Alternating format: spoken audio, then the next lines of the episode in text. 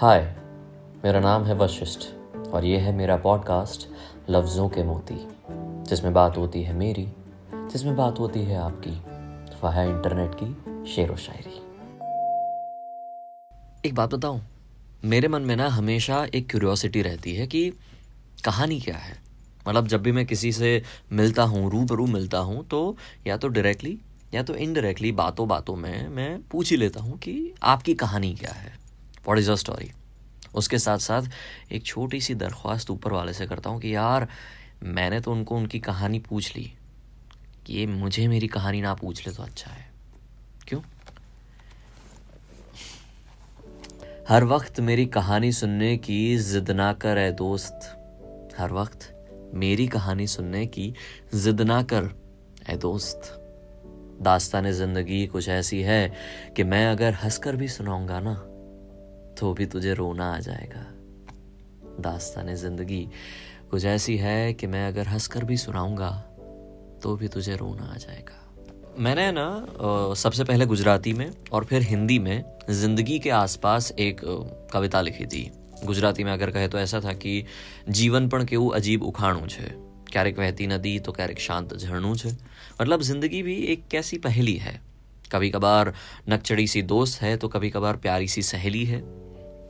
फिर बात आती है कि ક્યારેક પ્રેમાળ બનવાની આસ છે तो ક્યારેક खुद प्रेमाड़ बनवानी प्यास है कभी कभार हमें प्यार लेने की इच्छा होती है तो कभी कभार बेतहाशा प्यार देने की इच्छा होती है वैसी कुछ कश्मकश वाली है जिंदगी उसी के आसपास एक अलग सी बात जरा गौर फरमाइए अजीब कश्मकश है जिंदगी ख्वाब देती है तो हकीकत छीन लेती है अजीब कश्मकश है ज़िंदगी।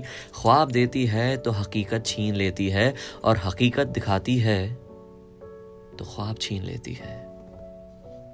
हकीकत दिखाती है तो ख्वाब छीन लेती है। अजीब कश्मकश है ज़िंदगी। कभी कभार ना, जब ये रियलिटी चेक आता है ना तो धक्का लगता है। वी लाइक अब आगे नहीं बढ़ेंगे। अब सपने नहीं देखेंगे क्योंकि ये हमसे ना हो पाएगा। सपने देखने में दिक्कत नहीं है। पर वो टूट जाते हैं ना, उसके बाद का जो गम है, वो सितम सहने की हमें हिम्मत नहीं है। सो ये सब ख्याल आते हैं। पर हम क्यों एक ही तरह का नज़रिया रखते हैं? ज़रा सोचिए कि आप और मैं फेलियर्स की दुकान है। चलो, कारखाना है, ये समझ लीजिए। हम्म। उस फैक्ट्री से अगर आपको बाहर आना है और शोरूम तक पहुँचना है और अच्छा सा माल बिकवाना है अपना तो आपको बाहर तो आना पड़ेगा ना। तो आपको उस उस यू नो यार मेरे साथ सिर्फ़ ऐसा ही होता है यार, मैं क्या करूँ? मेरे से कुछ हो ही नहीं रहा है, ज़िंदगी क्यों ऐसी है? ये सब ख्यालातों में अगर आप रहेंगे तो कभी बाहर नहीं आ पाएँगे। सो इन सबको छोड़ दो। हाँ थोड़ा सा पिंच ऑफ़ सॉल्ट लो एज मोटिवेशन यूज़ करो और आगे बढ़ो। शायद ज़िंदगी कश्मकश नहीं, एक अच्छा सा कश लगेगी। फिर वो काश भी नहीं लगेगी। आई थिंक यही तरीका है ज़िंदगी को देखने का और जीने का। अजीब कश्मकश है ज़िंदगी। अरे, बहुत अच्छी है ज़िंदगी यार। नज़रिया हमारा गलत है। अब जो बात बताने जा रहा हूँ, वो कहने से पहले शाहरुख खान की एक मूवी का एक सीन याद आ रहा है। मूवी का नाम मैं भूल गया हूँ, पर भाई साहब गाँव से शहर आते हैं। He is a fantastic singer he and his father so वो अपना सिंगिंग पैशन उसको तब्दील करने के लिए प्रोफेशन में तब्दील करने के लिए मुंबई आते हैं और दर बदर की ठोकरें खाते हैं रास्तों पे गाते हैं यू नो फुटपाथ पे सो जाते हैं एंड वॉट नॉट एक दिन के बाद जब एक मैडम उनको मिलते हैं तो वो उनको सुनते हैं और वो वो गाना नहीं है। हम्म, दिल की तन्हाई को आवाज़ बना लेते हैं। दर्द जब हद से गुजरता है तो गा लेते हैं। ये गाना आता है। यहाँ पे वो मोहतरमा उनको पार्टी में देखते हैं और फिर उनका दिल आ जाता है शाहरुख खान पे। फिर वो टिपिकल गवैया से बन जाते हैं एक प्रोफेशनल सिंगर अब होता यूँ है कि जब वो सुपर सक्सेसफुल सिंगर बन जाते हैं ना तो वो वो मोहतरमा के साथ ही रह रहे होते हैं और एक अलग ऊंचाई पे पहुँच चुके होते हैं। बात एक ऐसी ही शाम की है जब वो ऊंचाई पे बेसिकली किसी होटल के टॉप फ्लोर पे खड़े हैं और नीचे की तरफ़ देख रहे हैं जहाँ पे फुटपाथ पे दो छोटे से बच्चे, दो गवैये। गाना गा रहे हैं और लोग वहाँ से गुजर रहे हैं। ऑफकोर्स शाहरुख खान को अपना पास्ट वहाँ से याद आ गया। और फिर वो कहता है कि, यार, मैं ऊंचाई पे तो हूँ, पर मैं बहुत अकेला हूँ। खुद की कीमत उतनी ही रखो साहब जितनी अदा हो सके। खुद की कीमत उतनी ही रखो साहब जितनी अदा हो सके। जो अनमोल हो जाओगे तो तनहा हो जाओगे। जो अनमोल हो जाओगे तो तनहा हो जाओगे तो खुद की कीमत जितनी अदा हो सके, उतनी ही रखो। क्योंकि ऊंचाई पे पहुँचने में मज़ा ज़रूर है, पर शायद साथ नहीं है। ऐसी है कश्मकश भरी ज़िंदगी। हाँ अच्छा एक छोटा सा सीक्रेट शेयर करूँ क्या? बताइएगा नहीं किसी को, ठीक है? डेयर तुम का है। है ना? मुझे और डेयर तुमको एक दूसरे को ख़त लिखने में बहुत मज़ा आता है। एक बार उन्हीं का ख़त मैं पढ़ रहा था और उसमें उन्होंने ज़िक्र किया कि कभी कभार जब हम बिज़ी होते हैं काम में, तभी भी आपकी यादें आ जाती है। Like what you are a workaholic person ऐसा कैसे? मेरी मसरूफियत के हर लम्हे में शामिल हैं तेरी यादें। मसरूफियत यानी बिजीनेस मेरी मसरूफियत के हर लम्हे में शामिल है तेरी यादें। सोचो ज़रा फुर्सतों का क्या आलम होता होगा।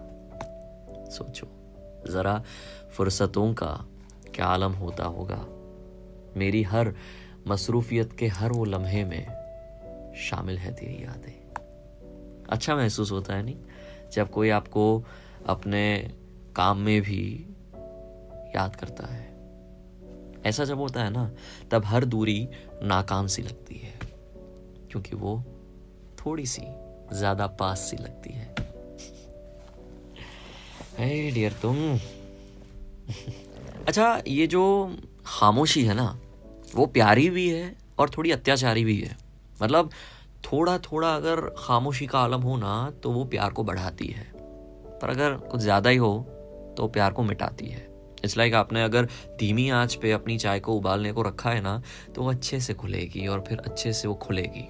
पर अगर सिर्फ़ पूरा नॉब घुमा दिया खत्म जल जाएगी? खामोशी का बिल्कुल ऐसा है।